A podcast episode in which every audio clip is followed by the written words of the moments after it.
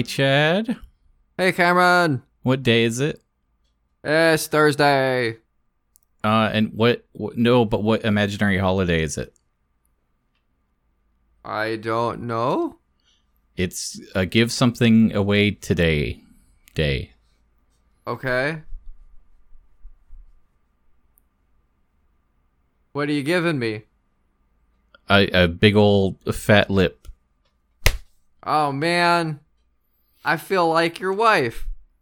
Yeah, that's topical humor. Because I hit my wife recently. oh man, no one's gonna find that funny but me. Yeah, but your your laughter is charming. I know. I hate my laugh. It's so annoying. Really? Yeah, it's so loud and obnoxious. Uh, I wouldn't. I okay. Have you have you ever listened to Come Down? Yes. There's a guy on there. He describes his laugh as a generous laugh, and he describes himself as a generous laugher. And uh, those are not the adjectives I use. I like your laugh. A lot of people do. I but think. also people like remark on it because it is uh it's loud. Well, it's loud, but it's also uh, you you don't laugh easy. So there's a sincerity to it where it has to cross that threshold where it made Chad laugh. I suppose. So I think there's value to that. I remember being in a in the Discord group with uh all the students that Mark has for vocals and uh there were some new people in there once and someone said a joke and I started laughing and someone was like is that is that your fucking real laugh? And Alex, who's Mark's uh, business partner, is like, "Hey, Chad's laugh is like a unicorn. We do not make fun of his laugh." That's and like I was like, that's a backhanded insult, isn't it? Or backhanded don't know. compliment. Yeah, it's one of those things where like it was both a compliment but also made me like mute my microphone for a bit. I can't control it. I laugh on an inhale. Uh, so you know how like I like VR, right? Yeah. And VR can be kind of this expensive hobby because like if you want to accessorize or build on your rig, it's always like big investments. Uh-huh. So I, the smallest investment I've made to improve my VR experience, a one dollar pack of scrunchies. Scrunchies like hair scrunchies or yeah, is this to uh, fasten something to something? I'm gonna fasten the controller to the outside of my hand, so that way I can still use my fingers, and that way I can play accordion, but I'll like pantomime it in game. Oh, don't don't they have like wrist straps cuz I know Not for a like- dollar. not for a dollar, I well, suppose. I mean, the so uh, have you seen the Vive controllers? I don't know if you even realize what I'm playing with. yeah, I've I've used Joe's. I feel like his have like straps or something. I no, not. I don't think. Uh, I, I, are you talking about like the wand? No. So I use these uh, caveman wands from the caveman era. Oh, those are definitely not what Joe's got. He's got I something want- way newer. I want to describe to the listeners something. It's like a TV remote. Imagine holding a TV remote in your hand, like that length and that width, but also there's a donut on the top of the thing. there is a donut. which means if you raise it up towards your face, you will hit your headset. And if you reach forward, you will hit your wall because you're standing far enough away, but the wand reaches. Um so what I do is I'm going to I'm to strap this around so it rests on the other side and then I can use my fingers, right? I don't know that that would work with the more like modern kind of controllers that aren't wand shaped and I'm used to using these. So it's like, I'm not going to upgrade. I'm going to play with these more. And so I'm experimenting with stuff. And it's like, wait a minute. So I'm to try that. That's a good idea. What have you been up to this week? So my uh, my coworker who's into bourbon and her husband are into bourbon is also into bourbon. I'm sorry. Um, she gave me some more samples to try. So I've been drinking a shitload this week, like more than I should, but it's been really fun because it's been a lot of new stuff. And uh, the one the one I got cracked open right now, I have not tried it yet. It is a, a double oaked Woodford Reserve. So they like age it and then they put it in a different barrel and age it some more. Uh, it's normally like fifty dollars for a small bottle. She gave me a good a good stiff shot of it. Um, I'm gonna try it for the first time right now, and we'll see how it tastes. Okay. I do like a good bourbon. Ooh, that's really good. Has a fuckload of flavor, but it's really smooth. Because some of these that I've had, like they're really flavorful, but you're like that first kind of when it hits your lips, you're like, oh gosh, there's there's a that that's a bourbon. There's a lot of alcohol there. This is really smooth. Oh, there's so many neat things going on. That's that's fantastic. Wish it wasn't that expensive because I probably won't ever buy it. But it's like almost got like a creamy finish. Like there's like some I don't know, I don't want to call it like caramel or whatever because it's probably not that, but it has almost like a sweeter like candy-ish finish. Like it's very sweet on the end but very uh very kind of dry on the front end. So it goes like through like a, a, very interesting gamut of flavors as as you drink it. Very nice. Um but the first one I had from her was called uh, I think Driftless Glen. It's actually made in Wisconsin and I almost bought it because it had a really pretty bottle. And then I saw that it was made in Wisconsin, and I was like, "Ooh, Wisconsin bourbon, Wisconsin whiskey can be really hit or miss because we're not known for that." Um, she's like, "Oh, I'll have that. I'll, I'll give you some samples." And uh, while she was getting me that sample, her husband's like, "What you doing?" She's like, "Oh, getting samples of bourbon for for Chad at work." And he's like, "Oh, you you should have him try these." And so she ended up bringing me four instead of the one. That's good. And uh, the Driftless Glen, though, uh, fantastic. I'm I'm super buying that next another one very smooth lot of fun flavors. You don't need to put anything in it. I, i'm straight straight neat. Um but yeah it, has been really fun. I bought a different different brand last weekend called like 12 point because it had a deer on it and i was like oh i like deer theoretically. And then my dad bought a new one he hadn't had before and then my brother bought a bottle of uncle nearest which is like really ritzy shit. Like so we just have like a ton of whiskey in the house right now and it's like I'm not even trying to be an alcoholic. It's just like, oh well, I like all of them, so I'm gonna have this one, and then I'm gonna have this one next, and now I'm drunk.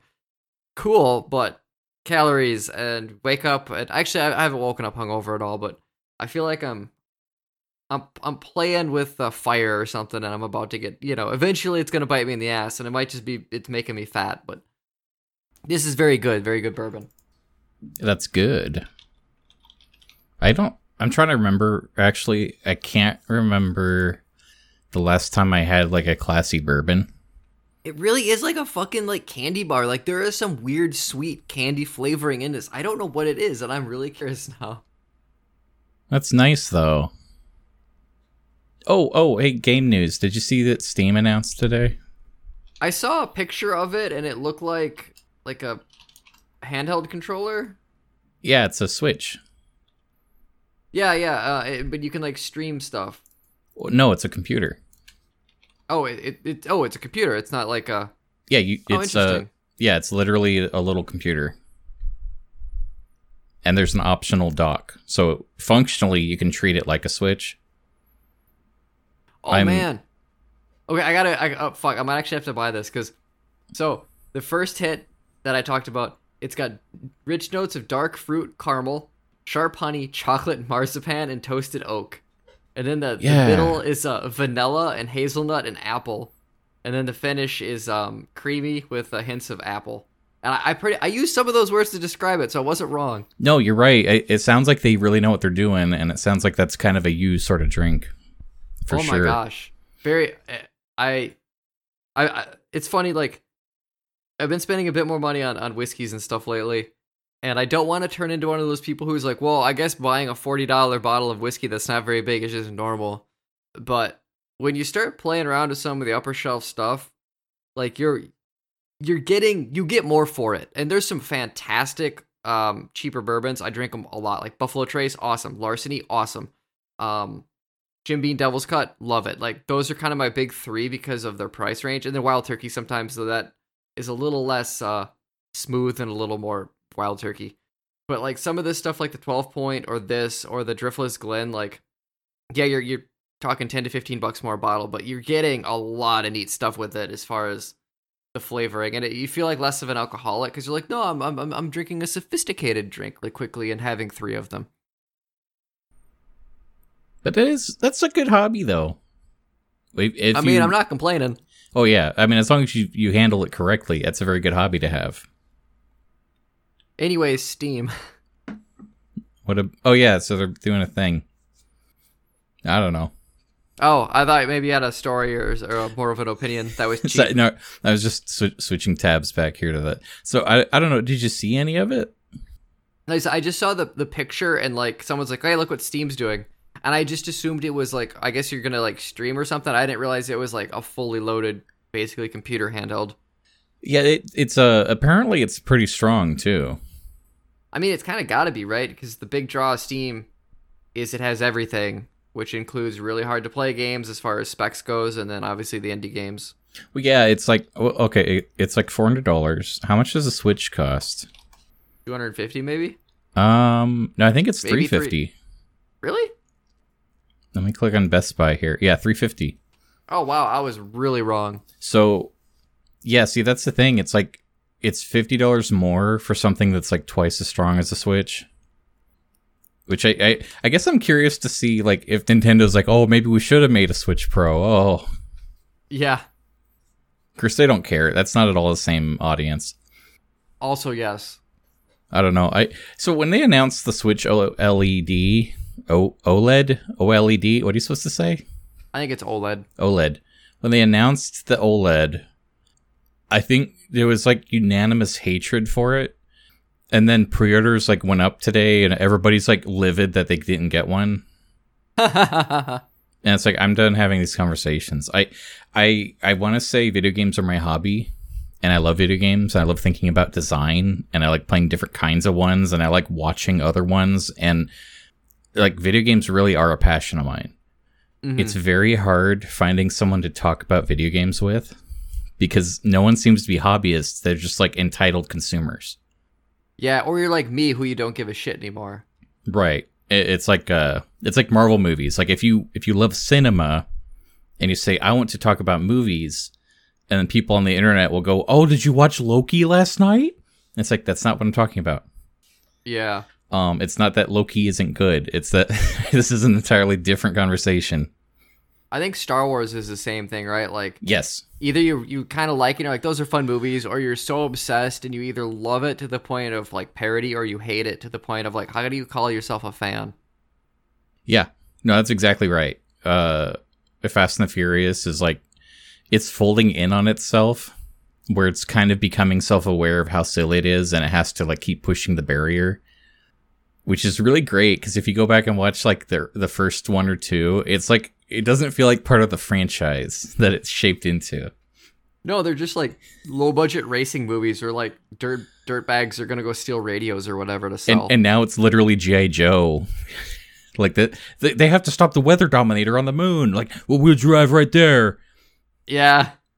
Honestly, I love where the Fast and Furious movies have gone. Like, I haven't really Oh, watched yeah. a lot of them, but just the tone of them and how silly they are, and they don't. They're just certain things they don't seem like they care about because it, it doesn't interest them as far as like major lore or making sense. It's just dumb, bombastic movies with really fun characters and then really expensive, fun action scenes. Right. And it's like I want to talk about The Godfather right now. Okay? Um not Fast and the Furious. You know what I mean? Mm hmm. Uh, Like just to bring it back to my point, but Oh, sure. um that that's that's the problem with video games is I can't find the Godfather crowd as it were. Um there, I got into a debate on a Discord and I think I'm going to stop talking on this Discord cuz I I don't understand where any of these people are coming from. Um did you hear the news about the new Assassin's Creed? Nope. They said it's going to be a game as a service. Oh, no. So what does that mean? It means they want you to play a lot of it and only that game, and there's probably going to be weird updates and payment methods. Right. But what about like gameplay? Like, do you have any clue what that actually means for the game? I assume it will play like an Assassin's Creed game. So, right there, you use the operative word assume. Th- This is all they've said about the new game. But everyone in the world is making all these assumptions that now it's going to be an MMO, or it's going to be like a loot based game like Destiny, or it's going to be exactly the same as all the other Assassin's Creed games. You just you buy episodes now. Like everyone's making these different assumptions. And I got into a debate on this Discord where I'm just trying to explain like I like I don't I don't know why they said so little because I've seen some outrageous assumptions. And someone said, "Well, they're just trying to prepare you so you're not surprised when they announce that it's different." And it's like, wh- what are you talking about? Like now everyone has it in their head that it's an MMO. So when they announce that it's not an MMO, everyone's gonna get mad that it's not what they said it was.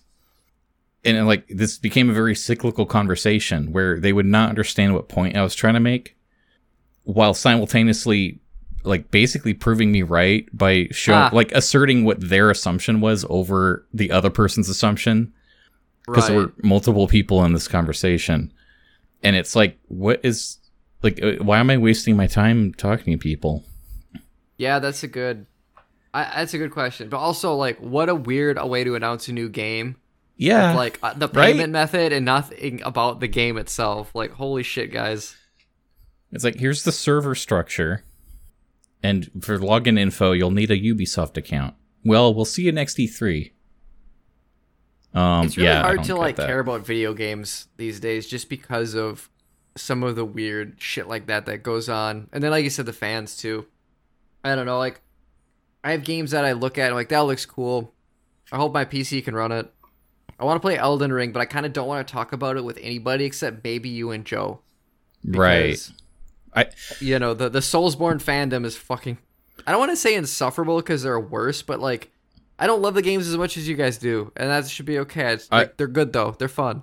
yeah i like you, you don't have to say this um but like i don't talk to joe about bloodborne because like the three times he's brought it up i feel like his blood pressure increased the more he talked to me That sounds accurate. He really likes those games. I know, He has a and lot it- of opinions on those games. and sincerely i'm happy that he's really into those because they're very cool that's the other part i'm not even against them or anything it's just that i'll say something amateurish and he's like ups- he's like offended that i didn't uh, ascend to the next level of being by now oh man, like I know his friend Matt like bought Sekiro and never got like past the second or third boss, and he's just Right. like, I need I need Matt to sit down and just fucking play like the first two hours of that game because then he'll get it. And it's like he doesn't need to though. I like uh I like bad movies, right? Yes. Um I don't necessarily have the same patience for a bad video game because they're more expensive than movies. Well, But there's once- also the uh the you have to play them element, right? Like watching a bad movie is like you're just sitting and, and eating popcorn. Playing a bad video game is like frustrating. You're not wrong, but also that is kind of part of the experience, right? I suppose. Cuz I've been playing Marvel's Avengers. And uh, cripes, like the the bugs are multiplying. Like they need to put Oh, a really? tent and fumigate the game. It's getting worse.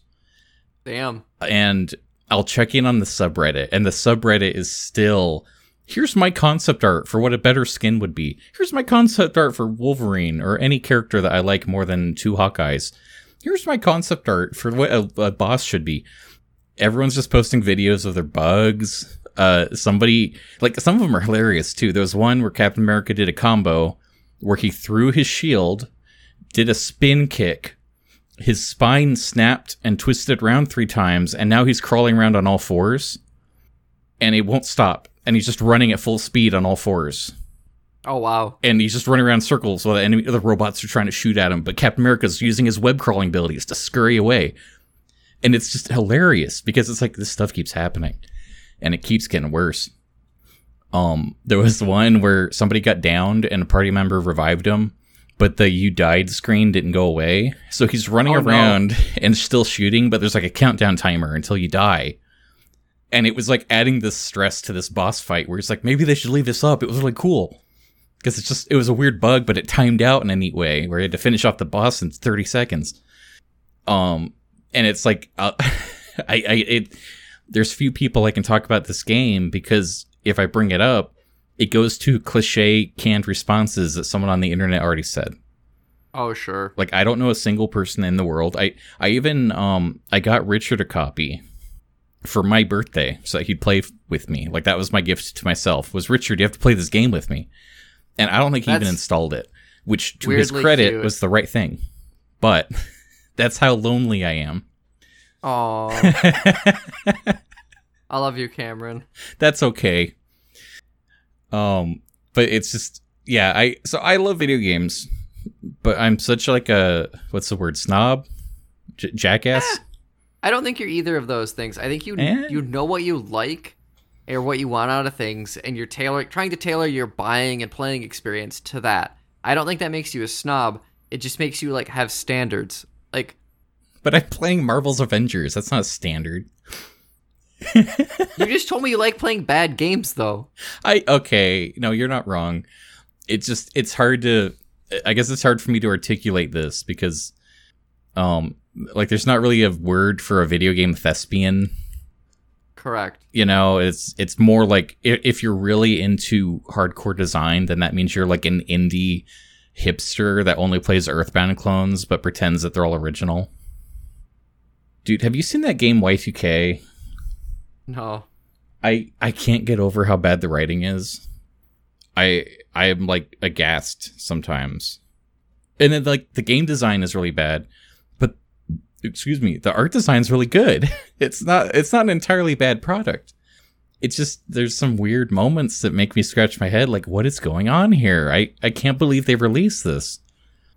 I can't believe they hit print on the script. It's like I don't know. That's just me whining. I suppose.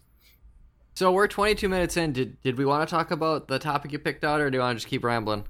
Well, I mean, we're kind of on that topic now. Do you want to talk about like our taste in games? Yeah. Okay. So our taste in game that's a different conversation than favorite games. I well, yes and no, but mostly yes, but kind of no. Yeah. It's uh. There's overlap. Yeah. Uh, so what we we were gonna do is like a top three or top five games kind of a thing. hmm Um, but some of the feedback you gave me, we we have like a Monday meeting where we go over the show every week, and you were telling me how you're not comfortable putting it in a list. Yeah. And I did try to think of five games.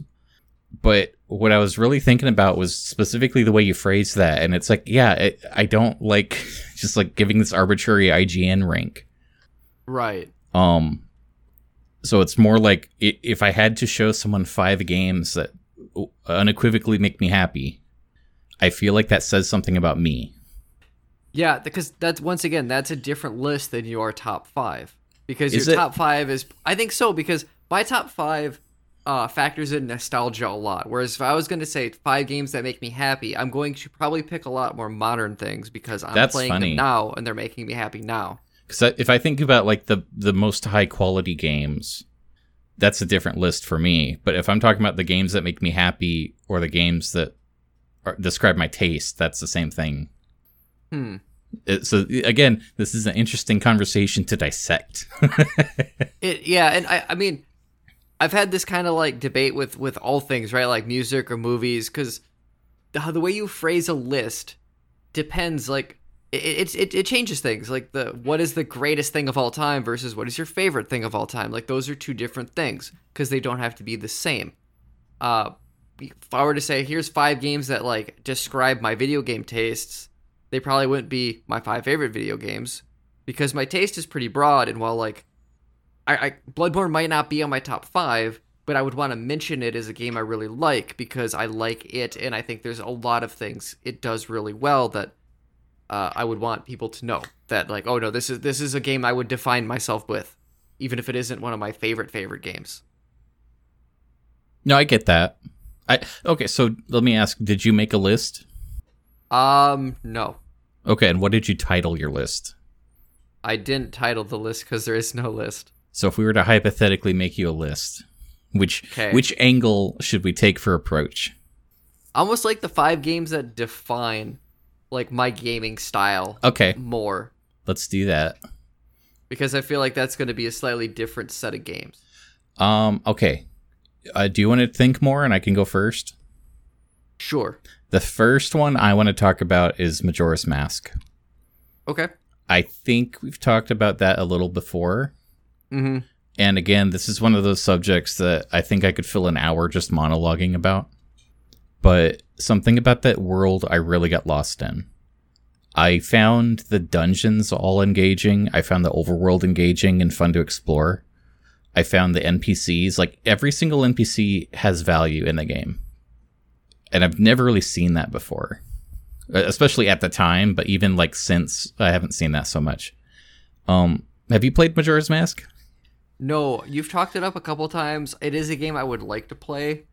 And Um, I, I'm not even sure. is- I wonder if it holds up because I think some of the elements that I found charming at the time, like the gaming technology, has surpassed it. So I almost wonder if you would even get anything out of it. I But think I- so. yeah. We've had that conversation too, where like going back to early stuff and like what what inspired genres you love now, and going back and like rereading old books or whatever. I think playing Majora's Mask would probably be something similar because I know the context of this game came out before a lot of the games I like, and those developers played this as a kid and were like inspired to make games. Like reading, you know, playing, reading, watching, whatever the the kind of the cornerstone of a genre is still really valuable, even if you know all the tropes already. That's true, and and I do think there's value to that in Majora's Mask. Uh, the the key gimmick for the game, they they reused a lot of assets from Ocarina of Time, but what they did to make it feel different was they put uh, a timer on everything, so everything runs by whatever time it is in the game, and you live out three days, and every NPC like has a schedule. So like on the second day, you know that the innkeeper's daughter is taking a letter to a mailbox. Um, so if like if you need to talk to her and it's like, oh, it's it's day two and it's morning, I'm gonna run over there and grab her real quick. Mm-hmm. Like if you learn everybody's patterns, it's like you know where to find them. But also, they're all like living out lives. Like you know, the stores open and close. Uh, there's a couple characters that'll do something shady. Like there's a um, there's a burglar that's like delivering stolen goods in the middle of the night. So it's like you have to be around at 2:30 a.m. on this one back road just to see him. And that's the only time you'll see him. And it's stuff like that where you kind of stumble upon it, but then you add that to your journal and it's like, "Oh, I'm going to come back and uh, oh, he beat me this time. I'll get him next time." You know. Sure. Uh and that that whole concept was interesting because it made all the NPCs feel alive. And over the course of the 3 days, the moon's getting closer because it's going to crash in and kill everyone. And it's very fascinating on day one. Everyone's talking about how like it's total horseshit that the moon's going to crash.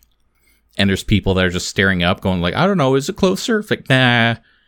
And by day three, like people have left the town, like they've evacuated, and other people have just given up on life, and they're looking up at the moon that's closer, and they're just kind of like, you know, like, so this is how it ends, huh? Like, boy, I, I did, I never treated my daughter right, did I? and it's Damn. depressing. The, oh, the the the theme. Uh, there's debate whether this is intentional or not, but it goes through the five stages of grief. Um, you start in the town, which represents denial. Uh, What what are the five stages? Um, the second stage is a water temple. Oh, anger. Uh, okay, that's right. So you go to the jungle, and there's like plant people, and they're all about ready to go to war because they think the princess was kidnapped, and no one's listening to reason to just solve what happened. They're all just like really angry at each other. Uh, part three was bargaining. That's right. They go to the mountains, and the rock people are out of food. And it's it's them all trying to cope with that where it's like well if we just sit around it'll it'll solve itself. Um part 4 was very that was very sad. Part 4 you go to the beach and there's one of those uh fish people right? Okay. and he's he's crawling out of the ocean and he pretty much like he dies. And he was on a quest to um to find his girlfriend's eggs that got stolen. But he just he he got too many injuries and he just he dies in your arms. Oh man. and you um like you have this uh you have a song of healing that heals hurt souls but it traps him in a mask. And so you literally turn him into a mask and take his body. So people think that you're him. So like his girlfriend is like happy that you're okay and it's kind of like oh man uh and it, you, you work through some stuff with that and get her eggs back and part five is acceptance and you go to a dead city where everyone's ghosts and the city's pretty much empty because almost everyone's moved on and there's a couple ghosts but you help them move on and there's just nothing left in the city and it's a very interesting idea for a town to just have it be a ghost town, I guess. Yeah. And it's just there's a there's a lot of emotional again, I could talk for an hour about all the side characters. But the the overarching theme was deep. Um the side stories have some great side stories. Uh it's just a it's a very special game to me. And also the soundtrack. I think every game on my list, the soundtrack is one of the things I love about it. That's fair. Excuse me. That those games were always musical because you had to like play songs, but also there's a lot of very interesting tunes in some of the zones. Um, yeah, just really good work. I love it, Majora's Mask. So I think um, I think my first game on my list is going to be Earth Defense Force 2025, which I believe I mentioned a couple weeks ago when we sort of touched on this topic. Now, Earth Defense Force 2025 is an imperfect game, but I think everything it wants to do well, it, it does flawlessly. I like that It- description. That's totally apt. It it's like playing an arcade game. Like you know when you were a kid, you're playing like Galaga or something. It, it, it- there's there's just like elements of that to it, or it's it's fun. There's technically a story. It's not that important, but it's also someone put a lot of love and attention into it, whether they should have or should have not. Like I, I love I love the tone of it because it feels like you're watching a movie on the Sci-Fi Channel where it's bombastic and it's stupid and you're the hero, but not exactly by choice half the time. And uh, you're fighting these giant bugs, and there's just lots of waves of, of enemies, and the guns are mostly insane. There's like laser spears and, and you know rocket launchers that just like fully automatic, giant mechs that you can summon, uh, whatever the fuck the fencer has going on. And the gameplay loop is really simple, but it's really fun, and you can play with multiple people. Like I've never played the game by myself. I have no idea if that game is any fun solo because to me that game is hey Joe, let's throw on some music and kill some fucking giant bugs and see how far we can get. And uh, there's there's more depth to it than I feel like people maybe give it credit for. Like levels are set up a certain way to be beaten with certain weapons or certain groups. And so part of the fun is kind of figuring out like what is the best weapon setup for a particular level. And I know with like Earth to Force Fist uh, 2025, like the last level is insane because there's this giant spaceship and it's basically like covering literally the entire sky and it's like spawning enemies and you're trying to shoot it down, but once you shoot it down so much, like more things show up and fucking dragons start attacking you and the dragons are dicks. And the weapon system I ended up beating that with for the first time. I was playing uh, the soldier and I was using two different sniper rifles. One that was kind of fast and one that was really slow but really strong. Because I knew at a certain point in that game, these huge assholes would show up and I could two shot them with that slow sniper rifle. And so they would spawn and I would shoot them right away and then I would slowly reload it and hope to God they didn't kill us before and then I would shoot again and they would die. And me and Joe had this like like the first half of this almost down to a pattern and it was this puzzle element to it that certain levels really really have because they're really hard unless you figure out the exact way to beat them. And i love i just love the different approaches like that game takes to everything it's trying to do while still being very whimsical very silly. Uh certain enemies you shoot them and they just like explode into blood. So like there's this cartoon gore going on on top of everything. Like it it's a lot. It's just a weird kind of cacophony of stuff. And most of it works really really well and it is extremely fun to play. And because there are four different classes and a bunch of different difficulty modes and different weapons to find and unlock like you can play it just over and over and over again. Like me and joel probably ran through the game like four or five times. And it's always really fun. That's really a perfect pick for you.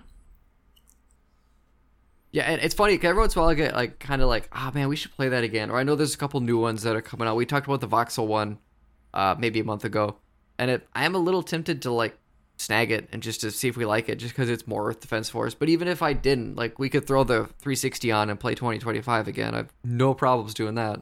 I think 2025 was a 360. Actually, that might have been a. It doesn't matter. I was just about to say, it, there's there's enough of a formula between them that they work. Yeah. The newest one's fun because you end up like fighting God at the end, I, or some like giant insect equivalent to like that's their god, and it it's so stupid, but it's so earnest, and you're like, I guess we're killing God today. I buy this. Like, it's no no crazier than any of the other shit we had to blow up. Right. Just have fun with it. I Mm-hmm. that have fun quality is so important in a game. I, Yeah. what was that? There was a quote from Naughty Dog um, when they were working on Last of Us 2, where the director said, We don't use words like fun here. And that was like the same year that Reggie Fils-Aimé said, like, if it's not fun, why bother? It's just like a dumb Yeah. coincidence that they, they were quoted saying that the same week. But it really shows the different, you know, philosophies behind studios, right, or even platforms.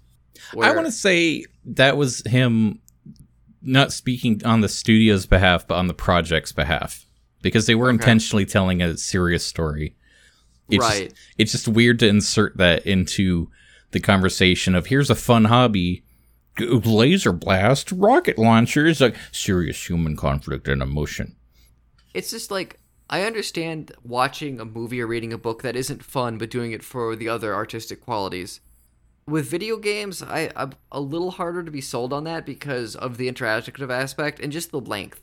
Like The Last of Us Part Two is what, like twenty hours long. i don't know i don't think it's that That's long a, I think it is. It's I'm probably sure. fifteen to twenty, and like that's a long time to not be having fun. you know what i'm sick of is that studio that made limbo Oh, um limbo was charming and quaint and interesting and it catches you off guard. And Mhm. everything they've made since then was yes we get it. And they Yeah. they announced a new one this year. And it's like they did i don't think they even showed the studio. You just see like five frames of animation and it's like oh it's these guys. It, it's a it's a boy and he moves gently. It- the world around him is jagged and harsh and dark. It's like shut up so uh, what's what's your next game? uh final fantasy 14 a realm reborn Yay! Um, we talked that one to death recently, so I'll be brief. But uh, man, I love that. That's a world I get lost in. Um, I I think something that I really, really, really love in games is roleplay, Mm-hmm. and not RPGs, but the roleplay part. Like little details that you can do, like when you can uh, in Deep Rock Galactic, you can like get a beer afterwards. Yeah. you know stuff like that. So just you know i can't tell you how much time i've spent in that game not playing but like standing around with others and talking while i play the bard instrument. Like i'm playing a harp and i'm trying to like i'm trying to get the hobbit theme down or i'm trying to like oh how's jurassic park go? And i'm like playing jurassic park for everybody. Um the the social atmosphere i think is something that i haven't brought up before and that's really what I want out of an MMO. And frankly, Yeah. what's missing from WoW right now. I, I honestly, people are complaining about the story, but it's like seriously, the story is not the, ever been the best. It's that Mhm. everything around it is gone, and all we have left is the story. So blah blah blah. I like the music too. Final Fantasy 14. That was we did the whole episode on the music of that game, Yeah, maybe even more than one. I I talk a lot about that game. which is cool because I, I like that you like it. I, I I feel bad we never played World of Warcraft together. I feel like that was a missed opportunity, but also I would still probably be playing World of Warcraft if we did, and so maybe dodged a bullet. Yeah, I, I I have a couple friends that love WoW, and pretty much I'll log on to Discord and I'll join a voice call, and they go, "Oh, Cameron's here, man. Did you see the new patch?" And it's like, what, what are you guys talking about? It's like, well, we were talking about a movie we saw on the weekends. Like, yeah, yeah, yeah, but Ken's here. Did you see this patch? You wouldn't believe what Sylvanas did. Oh no! Um, it's like they that's their their hurt from the game defines their personality now. Oh man! And I'm getting this from more than one person. Like they sure. they're doing a they're doing it bad. Um, what's next on your list? So I think next on my list is um Super Smash Bros. Ultimate. Yeah, what's the theme And, uh, song?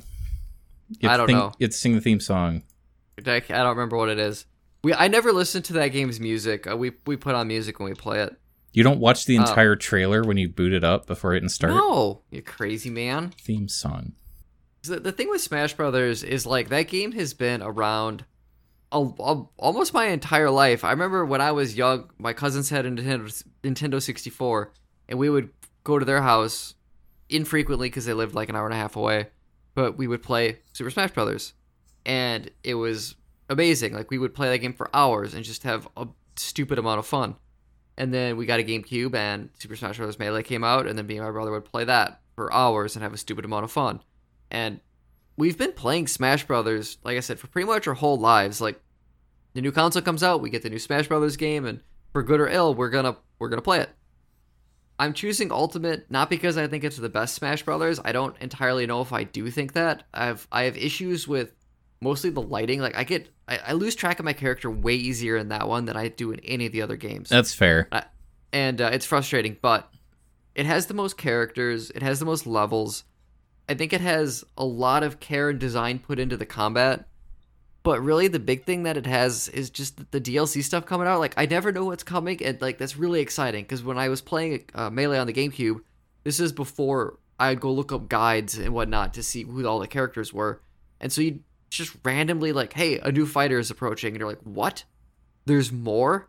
Like I remember when we first fought Mewtwo, I was like, I don't know how we fucking unlock this guy, so we have to kill him the first time. But I was terrified because Mewtwo is the strongest Pokemon, and so I'm getting I'm getting some of that with with Ultimate, and just hey, here's the new guy. I'm like, oh, who the fuck is that? That's really cool. And then you play him, and maybe you like him, maybe you don't.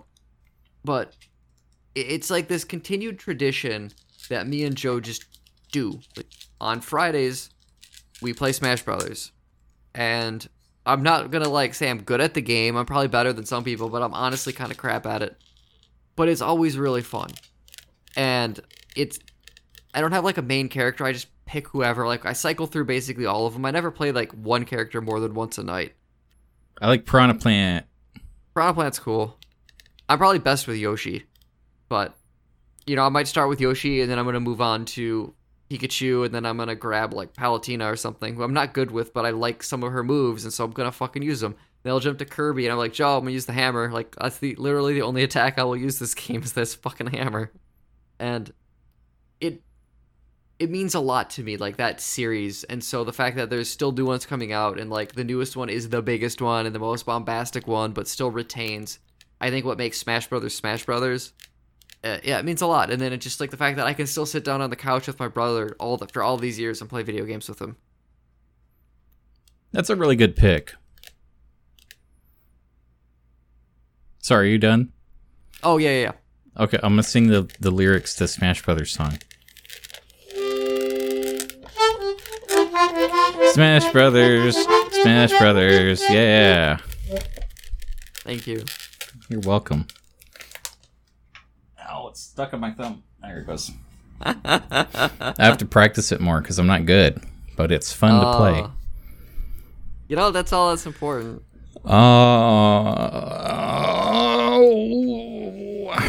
what do I pick next? I'm sorry, what was this list again? Was it our favorites? No, it was like games that kind of define what we like. So I want to move on to uh, platformers. Okay. And I was thinking about this a lot because I love mascot platformers. Yeah. I, I think I love Banjo Kazooie and Sonic the Hedgehog and stuff.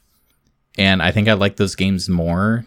But really, the best one that encompass uh, that, that that encompasses what I like about platformers is Mario 64.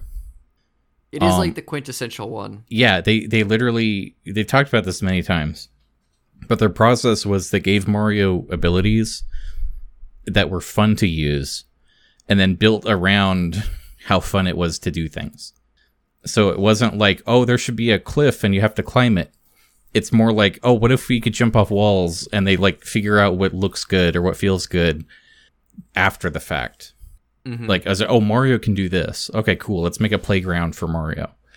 So every world, like, it has challenges and stuff in it, but it's kind of got this openness that you're free to kind of run around and explore in it. And you learn as you go along how to do the more tricky stuff. And it's just done perfectly. But also, again, the music. like, I've heard people's cell phones are like different Mario 64 levels, and it just puts me there. yeah. Um, someone sent me. It was really bizarre. They sent me a picture of an obscure corner in Dire, Dire Dock, bleh, Dire, Dire Docks, where all you see is some rock and then the water. But the colors immediately triggered it, and I could hear the music in my head. Nice. And it was like, it, and he was like, "Hey, would this be good phone wallpaper?" And it's like, "Yeah, I can hear the music in my head." And he's like, "What music?" And they'll like send him a YouTube video. I was like, "No, it's this level, right?" And he's like, "Oh, how did you know that?" Because he just saw this and thought it was a cool abstract picture. And it's like, "I have problems. I'm playing Mario now." Yeah, I Mar uh, that game is great. I have the DS version uh, and I've played the 64 version. And I don't know, there's something so comfy about it. Like I I, I just like know so much of it still, even though I haven't touched it in, in many, many years. I- but So I, I think I told this story before, but Richard never played it before. I don't Oh, think. He, I don't think Richard. yeah, I don't think he had a 64. oh. Um, he was growing up on Resident Evil while I was playing with the other children, Mm-hmm. and uh, he, I forget what happened. I think this came out on like the Wii. They did like Mario 64 on the eShop or something, and I remember like he said, "Hey, I never played this. I finally got it." I was like, "Oh, cool." And so I came over and he just gave me the control. I was like, "Here, show me how it goes." I'm like, "Okay." And I literally I beat it in one sitting. Oh wow. Like I got what do you need like 70 stars to get to the the, the final Bowser? I think so. Um it was one afternoon where I am like plowing through it and I'm I'm like skipping ahead a bit. I'm like, "No, I'm gonna, I'm not going to do this star. I'm going to jump over here and get this later star." Like not speedrun stats, but just like literally just like he's like, "No, no, no, I'm to circumvent this whole thing here." Um and I think he was like, I th- I think he thought it would be funny to see how far I could get, but I don't know that he thought I would literally speed run the whole thing. Sure. Um, that was that was a fun afternoon. So I guess on the topic of platformers, um, I'll bring up Conker's Bad Fur Day. Uh, Yeah, boy. Partly it de- okay, I would say it partly defines my gaming habits in that it is my favorite video game and has been since I like played it when I was way too fucking young to be playing that game. Uh, because it is a platformer, very raunchy, very stupid.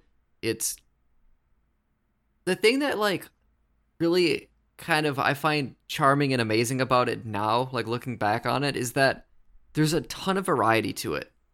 You're never really doing the same thing twice. You're, the, you're Yeah. not going to the same level twice. Like, the, you know, at one point you're going to be hitting a piece of cheese with a frying pan so you can feed it to a mouse who will then explode because he had to fart. And then a couple hours later, you're storming Normandy with a bunch of squirrels to shoot Nazi teddy bears, and it's completely different gameplay because you're you're now shooting. You have guns. Uh, there's a horror element or a section where you have to go fight zombies, and then you get captured by a vampire and literally turn into a bat. You have to fly around and like shit on the villagers, pick them up, and then drop them into this meat grinder to feed your vampire overlord. And nothing, nothing's ever really the same except a couple parts which are the same on purpose for jokes, like the the the beehive that constantly gets stolen, and every time you go get get it, you have to hop in, and now it's a turret. It's all these guns come out of it, and you're shooting bees that are trying to you know steal the hive again, and it's so like I still like the humor because it's dumb and filthy, and I at the end of the day dumb and filthy. But what I really respect about that game is just every weird idea they had. They're like, no, we could put this in here. It fits, and it does. Like the the gimmick of it is you you you step on these little things with a B because the 64 the A and B button. Press the B, context sensitive. Oh, you're here now. You now you get this power, or now you get this item, and that's established really early as a thing. And so, from like a story perspective, it's just all of this makes sense. And uh, I think it's a, a really brilliant little game. The visually, it's still I think it still holds up. Like there's it looks really nice. It's really stylized. The music's really good. The voice acting is fantastic. There's a lot And- of voice work in that game. Yeah, that was one of the big kind of things about it is like they managed to fit all that stuff on a cart. The multiplayer was also really fun because there was just weird different shit, different war games you could play. There was a racing game you could control a tank and just shoot each other with tanks, which were also in the game. Like there was a point where uh these cavemen guys like hit you over the head and steal your money and you have to get on a hoverboard and, and race them and then as you get near them you hit them with your frying pan and they crash and you get your money back like it's just such a a weird cartoon and they don't really make them like that anymore and i wish they did but uh, i still like games with lots of variety like i, I want to be doing something kind of different like I, I bring up darksiders a lot is like my favorite zelda game uh partly to troll people but also because it is a dungeon crawler where you get a new we- weapon and you use it to fight the boss. Like it has that Zelda formula. But between that, there's a lot of weird stuff. Like there's a Panzer Dragoon segment where you're just flying around on like a griffin and shooting at demons.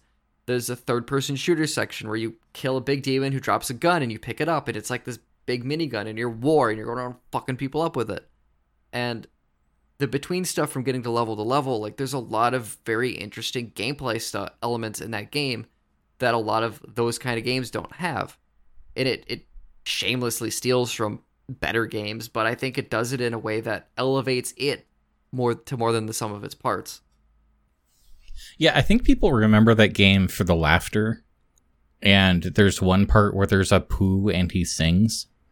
Yes. But the reality is it's a very well made game. That's a that's a rare that I miss. mm-hmm. Um I think I mentioned recently I was playing Sea of Thieves. And it's interesting because it opens with that rare logo. And I get this feeling where it's like, oh, I haven't been happy to see that logo in years. Uh, like th- this game is the first time I've been happy since like Banjo Tooie. We're at uh, 54 minutes. Do we each want to do one more game? Uh okay, so I could go real quick. Um I think I mentioned before, but another one on my list would be Metal Gear Rising. Oh, Revengeance. The, the? Revengeance. Yeah. Uh man, I love that game. it's uh the the action is so rewarding. Um it's so responsive, like the controls are they they do what you want them to do.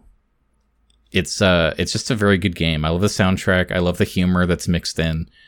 It doesn't take itself too seriously despite the Metal Gear universe it's set in or it's set in. That's not right.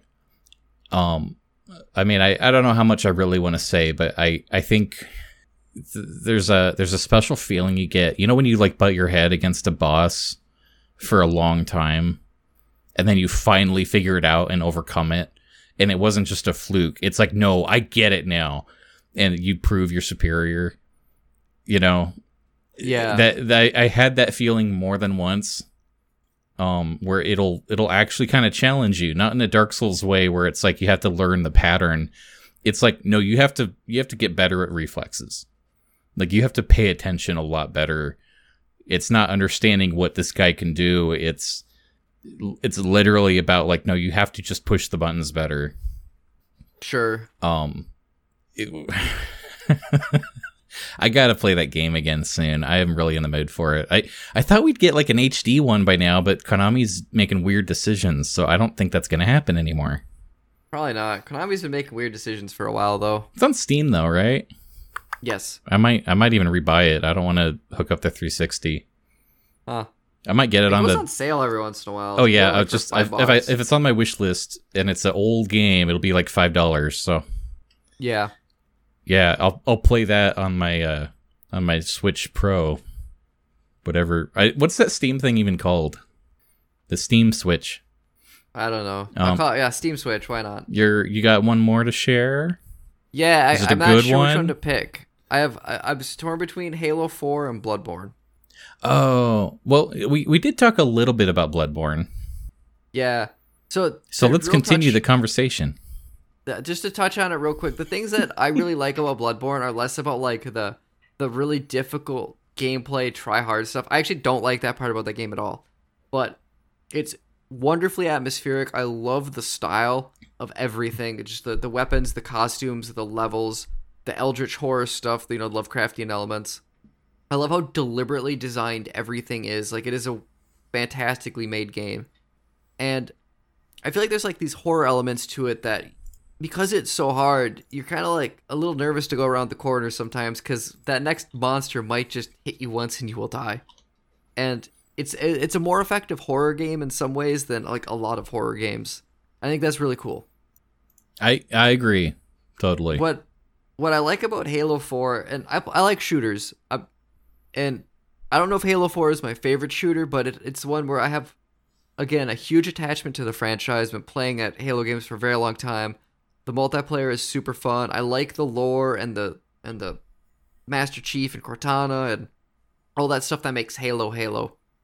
I think 4 the single player, anyways, does a lot for me. I think it is some of the best level design in the Halo franchise. Like maybe with the exception of Reach, like every level could be the last level in a in a worse game. Like, they're just so bombastic, and there's a lot of really neat variety, and you don't feel like you're beholden to the power weapons you get. Like they give them to you because they know you should use them right away, and you know you should use them right away, so you can just have fun and blow big things up. Vehicle stuff's really cool. I actually like a lot of the story elements in that game, but it is another one where when I think about Halo, I think about multiplayer. I think about listening to Disturbed or uh, Drowning Pool or something. Right, playing with my brother. We're sitting on the couch, and that was like the last big Halo hurrah. We got to do that, and I miss that. But it, it is, it's a shooter, but there's still like this big social element. There's this sitting down like kids and just having a good time and playing till it's late at night but it's also a little more mature because it's dealing with certain themes of, of, of war and, and, and the monsters trying to destroy the galaxy and whatnot. Eh, maybe it's not that grown up. It's kind of stupid, but it's fun. It's sci-fi. Like there's just it, there's a lot in Halo 4 I really like as far as like it's a really exceptionally well-rounded shooter that does things I wish shooters would do. And it's probably just like an easy example to be like, oh, what do I want out of a shooter? That one. I think that's actually the best way to put that. Um, it's a uh, Halo has a special crown, doesn't it? Yeah. I, I think Call of Duty kind of has its own crown, and then there's Halo. Mm-hmm. And I want to say, um, I I want to say I lean more towards Halo, even though I haven't really enjoyed the you know in recent years. Yeah. But my heart goes there. It is. It's once again. There's something kind of comfortable about like sliding into Master Chief's helmet or the Arbiter or whatever character you decided to make for online and just being a Spartan and the way like the Forge worlds look, you know, there's they that quality to them. There's or a finding like the good kill boxes, the kill rooms, and just you know camping there or whatever. Like the, it's I don't know. There's something about the gameplay that is just very specifically Halo. yeah. There's a great gun feel. Um, Yeah. There's guns that it's like when I get it, it's like okay, no, I I know what I'm doing. I love playing SWAT and using the pistol, and I got really good at just like quick aiming with the pistol. And it's just there's a special feeling of like spawn into a game, headshot, headshot, run around, headshot, triple kill. Or just like okay, yeah, I love this gun. I think the vehicles always feel really cool too. They're, Oh, they're yeah. great to drive. They No, look too. cool. Um, I don't- yeah, just like getting into a ghost and running people over. Like there's just something so fulfilling to that that a lot of games don't do or try to but don't quite hit. But yeah, I would say though those are that's a, a pretty good run of like what I'm looking for in video games is is sort of those things. Bonus points if you can do more than one. Yeah, I I, I think um you picked a very you list. I feel good about my list. But I every everything you mentioned was like, oh, that is a Chad thing. One of these days I'll finish Doom Eternal. Yeah, Doom Eternal's pretty good. I I um from everything I've seen, I think I prefer the last Doom more. But I think Mhm. what I really appreciate is the fact that they're different Yeah. and not just oh that was a success, do it again. Because I'm a little Yeah, tired of I that agree. too. nice. Thank you. Well, should we Yeah, wrap yeah. up then? Yeah, you glad about anything? Um, I actually I am. Uh, so my hero Andrew Heaton just released a poetry book, Oh, really? and it came in the mail today. Doesn't strike me as a poet. Uh, well, it's it's new to him, but he has been referring to himself as a poet laureate, and Ah. right now on Amazon, it's the top selling poetry book because it just came Oh, out. cool. So that's just how it works. Uh, it's called Los Angeles is Hideous: Poems about an Ugly City. because he has so many negative emotions and memories and interactions and experiences in his stay in LA. Um, now, for context, uh, he moved to LA to kickstart his career and start networking March of 2020. oh, Yeah. So he, he picked the worst possible time to try. yeah. Um, but there's also some other realities that aren't COVID related. Um, so if you would, I'd like to read one of his poems. Okay. This one is called Congratulations for Putting Letters on a Hill. Excuse me. Note her landmark, a bunch of letters on a mound, as if some dyslexic deity tried to claim it for himself, lest other trash gods stake it first. Spelt out atop Mount Lee, named for a dead car dealer, it first read Hollywood Land to advertise segregated housing, but now simpler Hollywood to advertise hope and come. For a while, it said Hollywood Land when its caretaker got shit faced and drove off a cliff with the H. Ah. Then a stretch of time as Hollywood as it splintered and rot. The road sign of Dorian Gray. Credit Hugh Hefner for its restoration.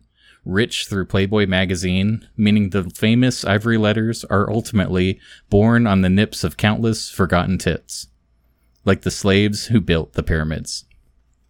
Damn. I I love Andrew Heaton so much, and I really hate LA. So it's like what? Two things that I think are coming together. It's all wow. Um. I So like, yeah, I like Andrew Heaton. He's pretty fun. yeah. So you can find this at laisugly.com because that's easier to spell, Sure. and you can also find it on my coffee table book Yay. table on my coffee table. You can find it. On, I'm sorry, I started drinking before the show, and then during the show, so it's coming. up- It's coming apart. I'm coming undone. What's your glad space? Um, I had a I had a vocal lesson today with my uh with Mark. Oh, teacher. good. It's been a little while, hasn't it?